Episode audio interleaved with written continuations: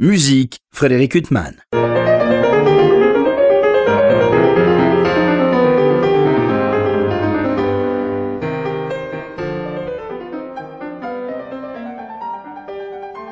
Bonjour Frédéric Huttman au micro, j'ai le plaisir de vous retrouver pour un nouvel entretien. Aujourd'hui j'ai l'immense plaisir euh, de recevoir Delphine Aidan. Bonjour. Bonjour.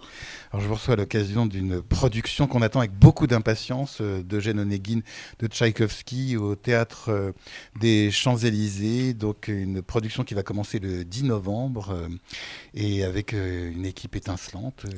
Enfin, je n'ai rien, rien, à vous vendre, hein. donc je vous mets aux côtés de tous ces chanteurs. Alors il y a une partie des chanteurs qui sont français, une partie de chanteurs Il y a une grande partie des chanteurs qui, est française. Et euh, on peut d'ailleurs remercier Michel Franck euh, à ce propos parce que vraiment, euh, c'est quand même très très rare. Beaucoup, beaucoup d'opéras montent du russe avec des Russes, ce qui est un petit peu normal aussi.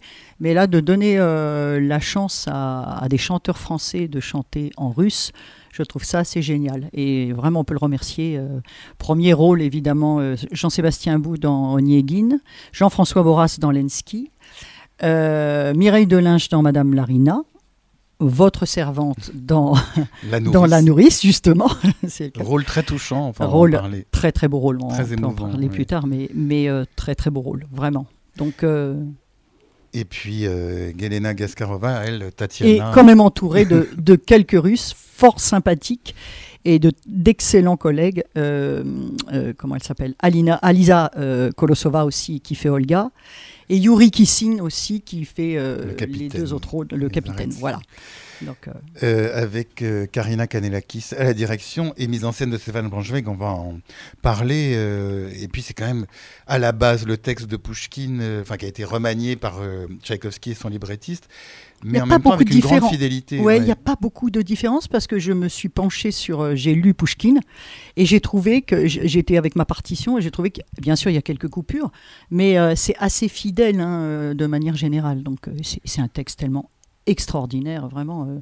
Donc je me plonge aussi dans Pushkin, j'ai lu La Dame de Pique, je, je, me suis acheté La fille du capitaine, donc je vais tout lire.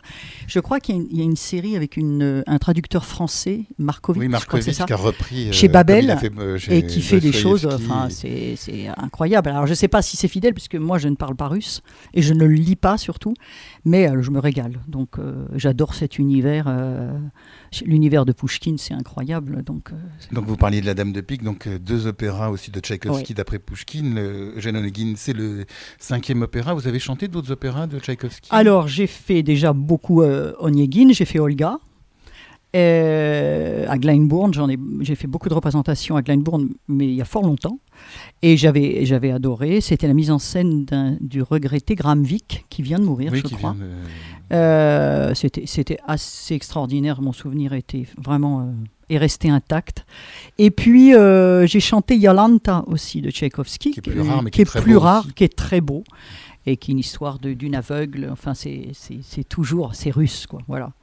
Et, et, puis là, à nouveau, Oniegin, euh, et entre-temps, des mélodies, euh, beaucoup. Ça m'arrive souvent de chanter russe, ça me demande beaucoup de travail, parce que comme je ne parle pas et je ne lis pas, mais je le ressens. C'est vraiment une musique et une culture dont je suis extrêmement proche. Je pense que dans une autre vie, j'ai été russe. Euh, je sais qu'en ce moment, il y a une exposition sur Repin qui est, absolument merveilleuse. D'ailleurs, qui aimait beaucoup la musique. Il a beaucoup oui, peint il a des peint beaucoup de, de Il n'y a pas de peinture de Tchaïkovski dans cette exposition, mais il y a, Moussorski, César Borodine, César Cui. C'est extraordinaire. Ces, ces, peintures, je les ai vues euh, beaucoup à Moscou parce que j'ai aussi beaucoup chanté en Russie. Mais je chantais du français en Russie. Euh, pour beaucoup, on ne chante pas trop de russe en Russie, ou une mélodie par-ci par-là, coachée par les Russes. Mais euh, voilà, donc euh, je suis très très proche de ce répertoire et proche de cette culture. Et un jour, j'ai fait même un, j'ai fait une tournée en Russie de, et j'ai dû annuler un concert à l'intérieur de, cette tournée. Et je me souviens que l'organisateur m'a demandé d'aller parler avec euh, le, public. Et j'ai dit en fait, russe, ça veut dire artiste. Et alors là, je me suis fait applaudir plus que si j'avais chanté. Mais c'est un monde fabuleux, quoi, un monde fabuleux. En tout cas, cette production de Gene Onegin, euh, quelle affiche Bon, j'ai oublié de citer l'Orchestre national de France, qui est quand même. L'orchestre, c'est pas, pas rien dans cet opéra. Je crois que c'est leur euh, première fois Onegin aussi. Et c'est ah une toute première. Et puis il y a le chœur de l'Opéra de, Bordeaux. Très bon chœur. Dirigé par Salvatore Caputo. et puis on est heureux aussi que ce soit au Théâtre des Champs-Élysées parce que c'est à la fois une grande salle et puis il y a quand même une intimité. je pense que je n'ai pas eu encore le bonheur de voir la mise en scène de Stéphane Braunschweig, mais je pense qu'elle doit toucher à une certaine intimité. C'est un, un, théâtre où on se sent très bien. C'est un théâtre très familial, très, on s'occupe très bien de vous. Ça, c'est vrai. Moi, je fais plus beaucoup d'opéra, donc euh, je, vois la différence euh, euh, et je constate que le rapport que la production et que l'administration, de manière générale, a avec les artistes est assez exceptionnel, je dois dire. En tout cas, voilà cette vision, cet opéra qui est quand même mis à part deux trois passages. Bon, il y a sa fameuse polonaise de Jeanne ou quelques morceaux de bravoure à l'orchestre c'est quand même une musique, voilà, une grande intimité. Euh, je parle même pas de l'air de la lettre sublime, mais vous incarnez la nourrice. Donc au début, il y a toutes ces scènes de quatuor euh, qui sont absolument extraordinaires avec des mélodies. Euh, alors les deux femmes, en gros, les plus vieilles, donc Madame Larina et la, et la nourrice, ont un rapport un peu plus Elles parlent, elles se racontent, alors que les deux héroïnes principales ont un rapport plus lyrique aux choses. Ça, c'est, je pense que c'est voulu euh, de Tchaïkovski, mais euh, on, a une, euh, on a vraiment un rapport à la parole russe. C'est ça qui était très dur aussi à travailler et qui nécessitait beaucoup de travail en amont et beaucoup de, de, vraiment de se, ce qu'on appelle de se mettre dans la bouche, vraiment. Et, pour arriver à d'abord bien comprendre au niveau littéraire et au niveau littéral, euh, et, c'est vrai que ça, ça, a vraiment nécessité un gros travail pour vraiment l'ingurgiter et faire que, ça devienne naturel. Mais là, on est très bien entouré et, la mise en scène aide aussi beaucoup. Le travail que fait Stéphane est vraiment euh, euh, très proche de la parole et très proche de, du, du des personnages. C'est la première fois que vous jouez sous la direction de Stéphane Braunschweig Oui, c'est la première fois. Ouais. Et alors c'est à la fois un grand metteur en scène de théâtre, un grand metteur en scène d'opéra, ce qui n'est pas toujours le cas, parce que souvent on discute avec des chanteurs qui vous disent que des grands metteurs en scène de théâtre parfois ne savent pas travailler avec des chanteurs, euh, ne comprennent pas les exigences des chanteurs. Ce qui assurément ne doit pas être le cas, puisque lui, il a une longue expérience. Euh, c'est un grand monsieur. Je ne le dis pas souvent, mais c'est un grand monsieur. C'est d'abord un homme euh, extrêmement bienveillant et extrêmement patient aussi, avec le rythme de chacun. Je crois qu'il sait regarder les gens, même avant, euh, avant qu'il travaille. Il a compris à qui il avait affaire et finalement il fait avec. Je trouve que c'est quand même la plus grande qualité qu'on peut demander à un metteur en scène. Et après le travail, moi comme je lui, je lui ai dit, je lui donne les clés de ma voiture, quoi. Vraiment, je le laisse conduire, je le laisse faire. Et surtout, je suis partie un peu avec des a priori et un petit peu avec une idée que c'était la Russie, il n'y a qu'à regarder les femmes qui gardent les musées. Et puis je me dis, voilà, c'est la tristesse incarnée. Et, et en fait, il ne voulait pas ça. Il voulait la résignation, ce qui n'est pas la même chose. Et il, le demande à chaque fois, il ne veut pas de tristesse. Il dit déjà, sinon c'est un opéra déjà qui est très triste. Donc, et puis là, tout ce qui est russe a quelque chose intrinsèquement de triste. Donc il dit qu'il ne faut pas aller dans ce sens-là. Et il m'a emmené à un endroit où, où, au début je ne serais pas allé. Et en fait, je pense que ça aide beaucoup. Il en fait des deux femmes surtout, mais surtout de, de ce qu'il m'a demandé, euh, une sorte vraiment de résignation, ce qui est vraiment pas de la tristesse. Oui, puisque c'est une histoire euh, avec Negin euh, qui finalement euh, ne se rend pas compte de son amour pour Tatiana. Il, se rend compte de rien. Oui, ça, il, se rend, il arrive, il, les premières phrases qu'il a, il dit Ah bah oui, je suis avec un oncle malade, vous savez, c'est quand même compliqué, c'est pas très drôle. Donc il se rend compte de rien, il, se rend compte, il ne se rend pas compte de la maladie, de la mort, de l'amour. Il, il n'est pas connecté du tout, il n'est pas incarné, Onegin, pour moi. Mais justement, euh, on a l'impression qu'effectivement, ça appartient au même type d'histoire qu'aime mettre en scène euh, Stéphane Braunschweig au théâtre. On a l'impression qu'il est attiré par ces histoires euh, qui sont partagées entre la nostalgie, la rêverie et puis des personnages qui n'aboutissent pas. Enfin, qui Fort sont possible. Pas des héros au sens commun du terme. Je pense que Stéphane, il, peut faire, il est attiré par beaucoup de choses et il peut faire travailler énormément de choses qui vont même dans des directions opposées. Il a, il a aussi une telle rigueur et, et des fois, c'est très drôle parce que quand il nous montre et d'un seul coup, on comprend tout à fait là où il veut aller. Donc en fait, euh, ben, c'est simple, il suffit de le regarder, il suffit de l'écouter, et, euh, vraiment, il y a un travail de, de, précision que je trouve formidable. ce personnage de la nourrice, il est particulièrement émouvant parce que elle fait référence au passé beaucoup. Euh, Mais elle veut pas parler du passé. C'est en fait, elle, elle, euh, Tatiana l'obligerait d'une certaine manière à parler du passé. Elle, elle a dû. Moi, je pense que depuis le début, je pense qu'elle ne veut pas plonger dans ses émotions. Je pense, elle évite toutes les phrases quand Tatiana lui dit Mais dis-moi, quand tu, quand, euh, est-ce que tu été amoureuse? Hum, On ne parle pas d'amour. C'est plus ça que oh, tu sais plus que des pleurs. C'est non, je ne peux pas parce que si j'ouvre la boîte, je ne sais pas ce qui va sortir. Ça fait partie de ces gens qui ont intériorisé euh, leur première peine. Elle, raconte qu'elle est mariée, euh, elle doit avoir 15 ans, elle a 13 ans et son mari est plus jeune, que la marieuse euh, est, venue, a dit à ses parents, bon, bah faut faire comme ça, puis d'un seul coup, elle est partie de sa famille. Elle raconte tout son itinéraire, mais elle ne se plaint pas. Ça, et, et moi, c'était quelque chose au départ qui n'était pas évident. Parce que ça, pour moi, ça devait rester une plainte pour être comprise du public. Eh bien, pas du tout. Et, Stéphane m'emmène vers quelque chose qui est non, c'est comme ça.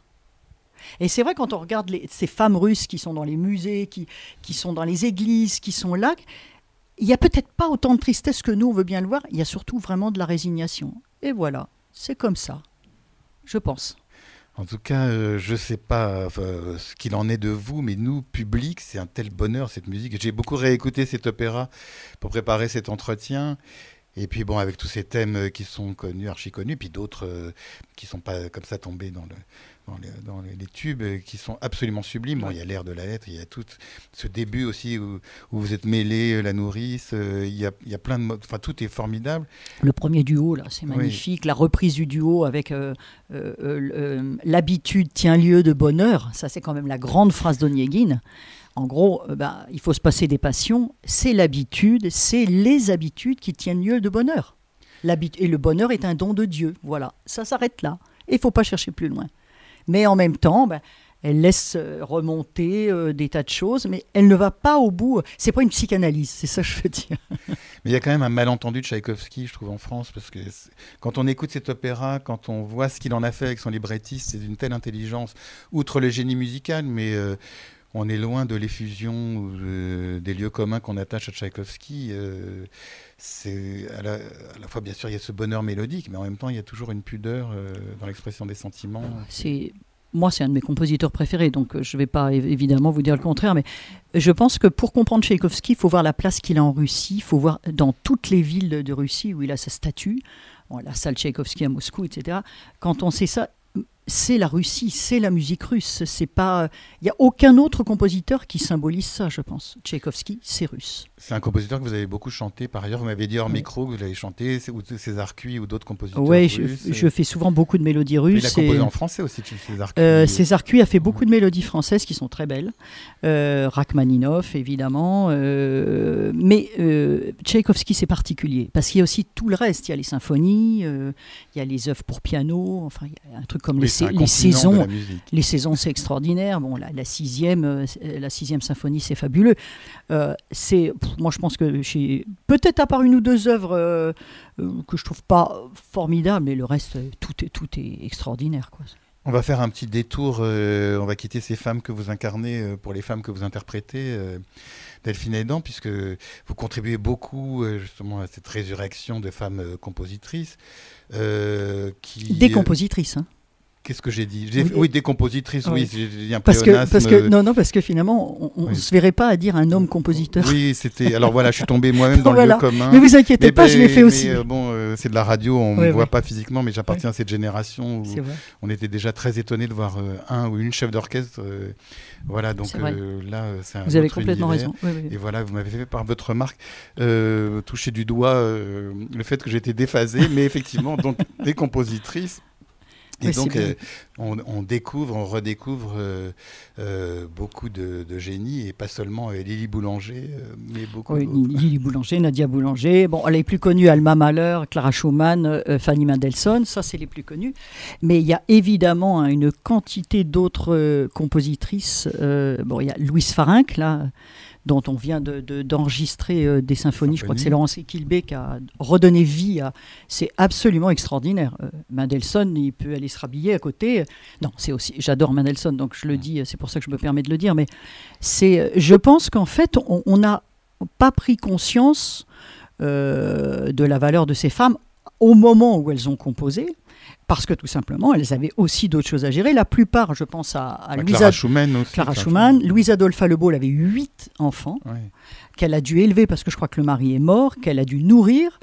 Euh, Émilie Mayer, c'est pareil. Euh, Joséphine Lang, qui a été entretenu une correspondance avec euh, Constance Mozart, elle avait six enfants. Donc en fait, tout et il y a eu dans le même temps ce qui, par exemple, est arrivé à Schubert, qui aurait pu tomber dans l'oubli, mais c'est ses amis qui ont fait, avec les Schubertiades, qui ont prolongé son œuvre. Et là, pour beaucoup, elles n'ont pas eu cette chance. Ça, c'est vrai. Et on, est en train de redécouvrir euh, toutes ces œuvres. Alors, c'est, euh, je, tombe sur des pépites, mais vraiment des pépites. Vous tombez où sur ces pépites?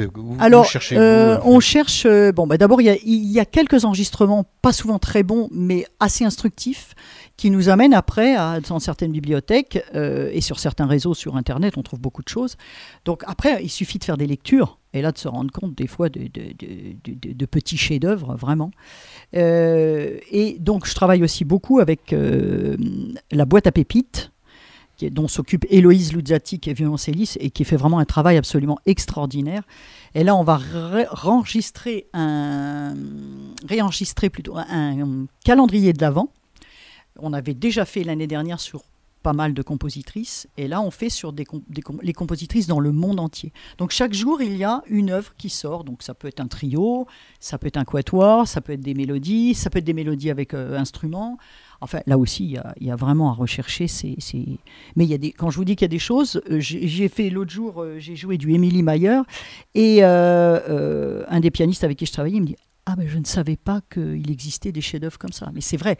Donc la thèse qui consiste à dire que euh, en gros ça a été oublié, c'est pas bon, c'est faux. C'est faux. C'est que là il y a vraiment, elles ont, elles ont vraiment pas eu de chance quant à l'édition de leurs œuvres, tout simplement. Et puis après, peut-être que les familles n'ont pas euh, continué. Bon, y a, en France, on a Melbonis, on a Cécile Chaminade. Melbonis qui était obligé de prendre un prénom masculin. Qui était obligé de prendre un prénom masculin. J'ai une relation particulière avec Melbonis, ce serait très compliqué à expliquer, mais je peux quand même la résumer. C'est que j'ai fait un mémoire de maîtrise sur Etiche, qui était son amant et qui était professeur de chant au, conservatoire. Et en fait, euh, ils ont eu tous les deux un enfant d'un adultère, et Mel se, se planquait pour, euh, pour, retrouver, euh, pour retrouver la musique, si je puis dire.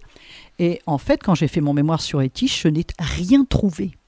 Je ne savais pas qu'Etiche était l'amant de Mel Et c'est 15 ans après, à 5 km de chez moi, dans une maison à, la Vierge, c'était sidérant cette histoire, euh, où quelqu'un m'a invité et où je ne sais pas pourquoi je me suis mise à parler de mon mémoire de maîtrise sur Etiche. La dame est partie, revenue cinq minutes plus tard, avec toutes les lettres de Melbonis et d'Etiche. Ah oui me disant c'est pour vous. C'est la descendante de Melbonis ah qui habite à 5 km de là où habitaient mes parents. Et en fait, j'ai failli fondre en larmes parce que je me suis dit 15 ans après quand même, j'ai rien trouvé sur eux. Et là, elle me dit j'ai tout pour vous là. Et elle me dit, vous voulez pas réécrire? C'est un peu compliqué après quand vous chantez. Quand vous êtes lancé euh, dans une carrière musicien. Mais il y avait tout. Et j'ai tout compris, mais 15 ans trop tard. Oui, ça c'est une belle histoire. Ah oui, c'est une belle histoire. ces lettres Je les ai gardées, je crois que j'ai gardé, mais il faudrait réécrire. Euh, mon mémoire est pas particulièrement bien écrit, mais il a le mérite de, de, de vraiment de, de voir tout, tout ce qu'avait fait Etiche et tout, et, mais aucune, aucune idée de ce qu'avait pu être sa vie. C'est incroyable euh, cette histoire. Euh, on va retourner à Eugène Onegin, euh, ce merveilleux opéra. vous parliez de Stéphane Braunschweig en disant justement que vous vous laissez, justement, vous vous livrez en quelque sorte au metteur en scène. quand vous chantez de la mélodie ou des leaders, justement, vous n'avez pas le metteur en scène derrière. Et c'est peut-être plus compliqué encore parce que là vous êtes obligé vous de créer votre propre euh, mise en scène. Euh. Alors je me crée pas la mise en scène mais comme j'ai vraiment pour ça mon monde intérieur et souvent euh, il me suffit pour pour pouvoir exprimer les choses quoi. Et puis c'est pas tout à fait le même travail non plus. Il y a souvent quand je travaille beaucoup avec d'autres instruments aussi parce que j'ai fondé plusieurs petits ensembles. Et euh, euh, en fait, le rapport, c'est un rapport d'écoute avec les autres instruments. Donc des fois, on n'est pas forcément non plus complètement toujours dans le texte. Bien sûr qu'il faut l'être, mais des fois on se dit, ah ben là, il faut laisser parler la clarinette, là, il faut que le violoncelle puisse s'exprimer. Donc on est un rapport plus de partage, mais un peu comme sur scène finalement aussi. Mais je trouve qu'on est quand même plus auto-centré sur scène. On est plus obligé de penser euh, vraiment quand même à, son idée du personnage. Mais là, on est très aidé, hein, c'est vrai. Faut reconnaître. Vous pensez à l'idée du personnage, mais en même temps, il y a le décor, il y a les costumes, il y a le metteur en scène. Donc il y a quand même euh, une conception euh, qui vous est étrangère, que vous adoptez. Parce que là, vous êtes avec Que l'on adopte, c'est vrai. C'est vrai. Mais là, il se trouve que vous êtes un grand metteur en scène, mais on ne va pas citer de nom. Mais si vous êtes avec un moins grand metteur en scène que Stéphane Braunschweig et qui vous donne des idées, là, vous dites que finalement, il vous donne un éclairage sur le personnage et sur l'opéra euh, qui ne sont pas ceux que vous conceviez au départ et qu'il est tellement intéressant que vous adoptez cet éclairage. Voilà, exactement. Mais si vous vous trouvez avec quelqu'un, encore une fois, sans citer de nom, qui est beaucoup moins intéressant que Stéphane Braunschweig et qui a beaucoup moins de talent, comment ça se passe? Parce qu'il va peut-être vous proposer des idées qui vous conviennent pas du tout. C'est là qu'il est important d'avoir un monde intérieur aussi. Et que, et que ce qu'on fait dans, le, dans la mélodie ou le lead doit pouvoir aider euh, aussi pour ça à se débrouiller tout seul.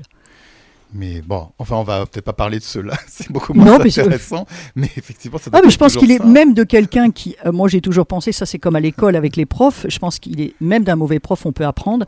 Et même, je pense que d'un mauvais metteur en scène, euh, ou d'un metteur en scène qui, n'est pas, pas, qui ne va pas dans notre sens, je pense qu'on peut apprendre. Et là, euh, on a parlé du metteur en scène. Euh, il y a une magnifique chef euh, d'orchestre, Karina Kanelakis. Mais elle, vous n'avez pas encore travaillé avec elle puisque là, pour c'est les répétitions. Oui, c'est les répétitions. Au moment où on réalise. je crois qu'elle a fait les lectures d'orchestre, là. Elle était en train de faire les lectures d'orchestre. Et alors, comment ça se passe, justement, au niveau de la cuisine, pour les auditeurs qui ne savent pas comment ça se passe Vous allez interpréter un opéra donc à partir du 10 novembre. je vous interview aujourd'hui, on est le 21 octobre.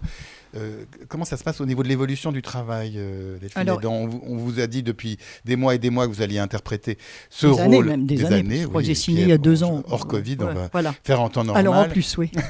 Euh, on vous a dit il y a des années que vous alliez interpréter euh, ce magnifique rôle si bouleversant de la nourrice dans Eugène Onegin. Et après, qu'est-ce qui se passe? Il y a donc la, mise en place du travail seul, donc l'apprentissage du rôle, l'apprentissage musical, l'apprentissage du russe. Oui, mais alors excusez-moi de vous interrompre parce que vous avez plein de projets en même temps. Et donc, on vous dit ça des années.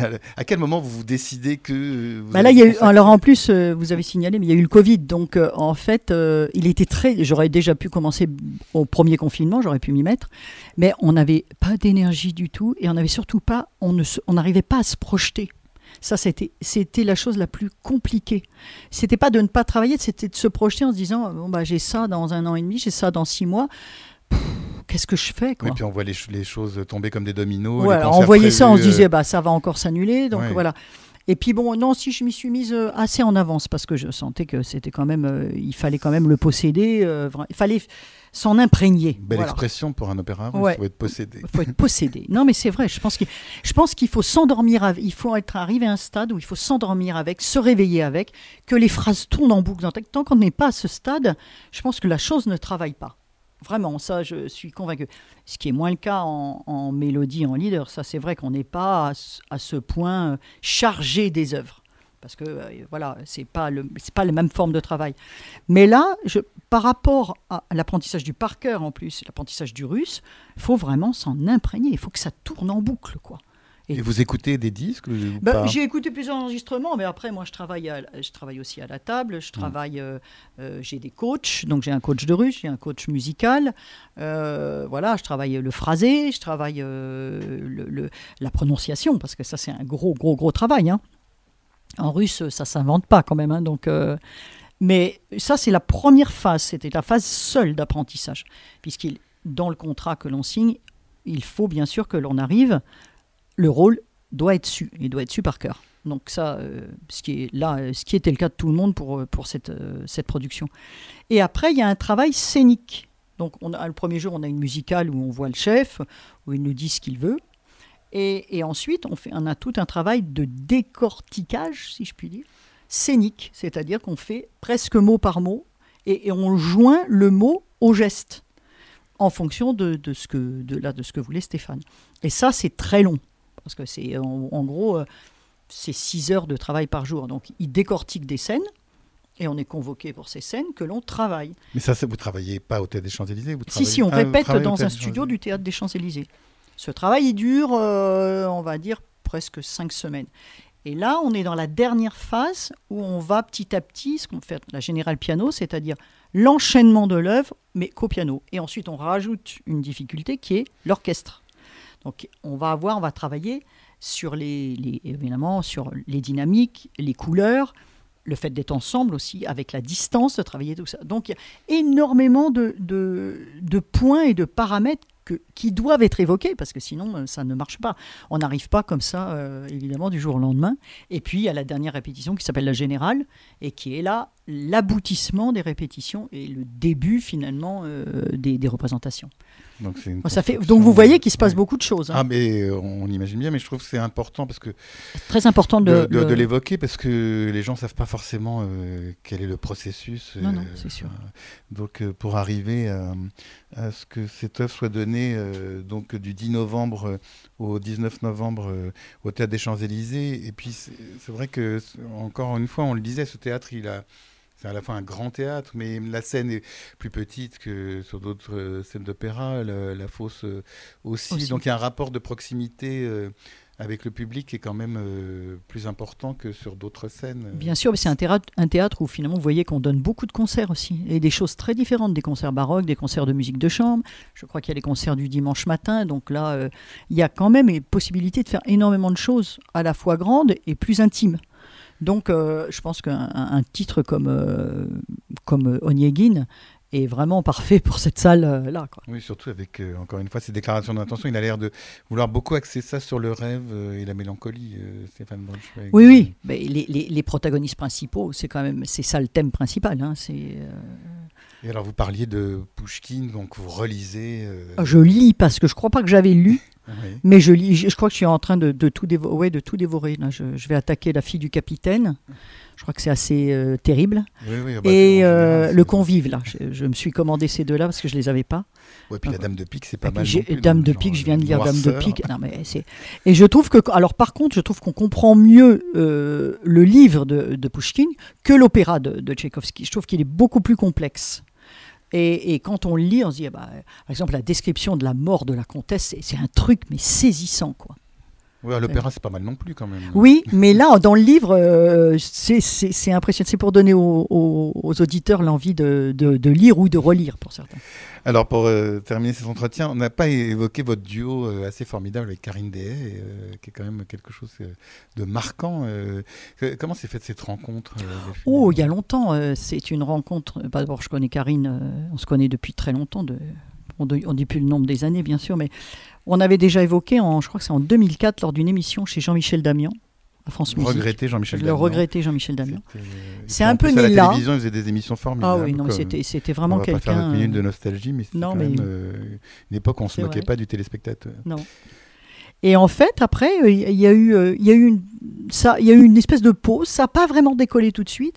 Et vraiment, à partir de, je sais pas, de 2009, 2010, on a fait, on, a élaboré vraiment. Euh, on a tourné sur un programme qu'on a vraiment euh, travaillé en profondeur parce qu'on fait, alors je dois dire qu'on fait un vrai travail au même titre qu'un quatuor ou un trio, on fait un travail sur les voyelles, on fait un travail sur le phrasé, sur le legato, sur le vibrato surtout. Et on, fait un truc ensemble qui est vraiment un travail de musique, de, chambre. D'ailleurs, le résultat, c'est ce qu'on veut, c'est ce qu'on veut obtenir. On veut finalement que euh, on ne reconnaisse plus quelle voix telle qui est la voix en haut qui est la voix en bas? Alors souvent c'est assez défini, mais euh, le travail de la qualité de la voyelle et de la même qualité de la voyelle et de la même sonorité de la voyelle, il demande vraiment beaucoup de, travail ensemble. Donc c'est vrai que quand on a élaboré sur nos programmes, alors on est souvent sur une partie euh, euh, allemande et une partie française parce qu'il y, a de la musique pour c'est des trésors aussi. Il y a des, cycles de Brahms absolument extraordinaires. Bon, il y a les Mendelssohn que tout le monde connaît, mais Brahms a écrit, mais je ne sais pas, au moins trois cycles complets pour euh, voix. Ce que j'appelle, moi, c'est le répertoire à voix égale. Voilà.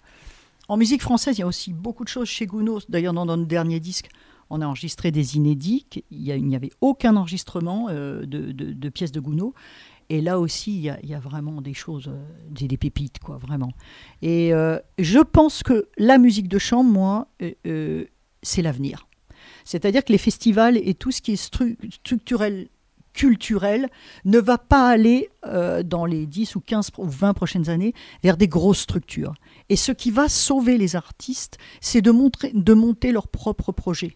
Ça, c'est ma conviction, hein, c'est complètement personnel. Mais euh, les jeunes, c'est ce que j'ai envie de leur dire, c'est vraiment de, de, considérer qu'il faut se débrouiller par soi-même. Et par contre, être curieux, être curieux, euh, aller, aller au théâtre, aller, aller au concert, aller dans des expos, s'ouvrir à plein d'autres choses pour se nourrir et être capable de produire un concert qui va pas être uniquement un concert lyrique, ça veut rien dire. Aujourd'hui, les festivals, il leur faut des concepts, il leur faut des idées. Et, parce que ben voilà, il faut que, faut que les gens soient intéressés par le mélange de littérature et de musique, le mélange de peinture et de musique. Et ça, je pense que c'est l'avenir. Voilà. Vous parliez de votre euh, amitié avec Karine Day, mais on peut être ami avec quelqu'un et puis que ça fonctionne pas sur le plan euh, artistique. Euh. oui, c'est vrai, c'est vrai, c'est vrai. Aimer énormément quelqu'un et puis il y a quelque chose. Et là, il se trouve que les deux. oui, puis aussi, c'est vrai qu'on a une histoire commune. on a eu la même éducation musicale. nos chemins se sont déroulés un peu en parallèle et puis après, il y a des choses qu'on a vécues l'une et l'autre qui ont fait, qui nous ont rapprochés aussi. Et maintenant, je dis c'est ma sœur, mais oui, il y a vraiment, c'est ma sœur musicale, c'est ma sœur de cœur, c'est quelqu'un en qui j'ai une confiance, une, immense confiance. C'est une immense artiste. Aussi, c'est quelqu'un qui a d'abord un sens de l'autre euh, vraiment euh, hors du commun, ça c'est vrai, et un sens euh, de, pour moi, c'est une des plus grandes chanteuses, une des plus grandes musiciennes aussi, et technicienne. C'est quelqu'un qui sait exactement ce qu'elle dit, ce qu'elle fait, et qui le fait vraiment avec une immense euh, conscience. Ça, c'est vrai. Et euh, ce qui est. Euh, et c'est une, c'est une bosseuse incroyable. Donc quand elle se met là-dedans et dans ce projet des, des, de Mezzo, elle y met aussi tout, tout son cœur et tout son, euh, toute son énergie. Et c'est aussi pour ça que ça marche. Hein. C'est parce qu'il y a la conjonction de deux choses. Le disque, il est venu plus tard, mais quand il est venu, il était, il était au bon moment. Il y en a d'autres qui sont prévus, mais euh, voilà. On a évolué petit à petit. Euh, et c'est une chose qui, est pérenne, bah, Permettez-moi de, dire de vous ce que vous venez de dire de Karine Dehaye, et puis tant pis si vous rougissez, de toute façon, encore une fois, c'est de la radio. Et je rappelle, euh, pour terminer cet entretien, euh, cet opéra sublime Eugène Onegin, on pourrait en parler de mille autres projets, on a quand même évoqué aussi cette boîte à pépites. Euh, oui, et, puis, j'ai d'autres ensembles. plaisir de vous retrouver pour d'autres. j'ai d'autres ensembles de musique de chambre aussi, et je fais un trio avec Pierre Génisson, donc Héloïse, beaucoup de choses avec Marie-Joseph Jude aussi. Ça va, vous choisissez bien vos, David Bismuth. Euh, Nicolas Stavid, on a des projets très aussi très spécifiques. Avec, je ne veux pas m'élargir sur certaines choses, voilà, mais je reste avec eux sur des choses qui me sont essentielles. Ça va, vous les choisissez bien, vos Ça va, hein. camarades de jeu musicaux. Si bah, je peux me permettre cette expression triste. C'est aussi des amis. Hein. en tout cas, Delphine Aidant, euh, je rappelle euh, que vous interprétez cette nourrice, euh, ce personnage si touchant dans cette, j'allais dire cette dame de pique, dans cette Eugène Onegin qui sera donnée du 10 au 19 novembre prochain au Théâtre des Champs-Élysées, avec tous ces chanteurs qu'on a évoqués, l'Orchestre national de France, le chœur de l'Opéra de Bordeaux, dirigé par Karina Kanelakis, avec une mise en scène de Stéphane Brochfeig. Et il me reste à vous remercier infiniment d'avoir été mon invité. Merci, c'est toujours un plaisir. Pour illustrer cet entretien avec la mezzo-soprano Delphine Aidan, qui participera à l'opéra Eugène Onegin au Théâtre des Champs-Élysées du 10 au 19 novembre prochain. Je vous propose euh, d'écouter un extrait de cet opéra Eugène Onegin. Malheureusement, Delphine Aidan ne l'a pas enregistré. Nous écouterons l'air de la lettre, euh, air sublime de cet opéra de Tchaïkovski interprété par euh, Anna Tomova-Sintov. L'orchestre euh, du Sofia Festival est dirigé par Emile Tchakarov. Bonne fin de soirée sur RCJ.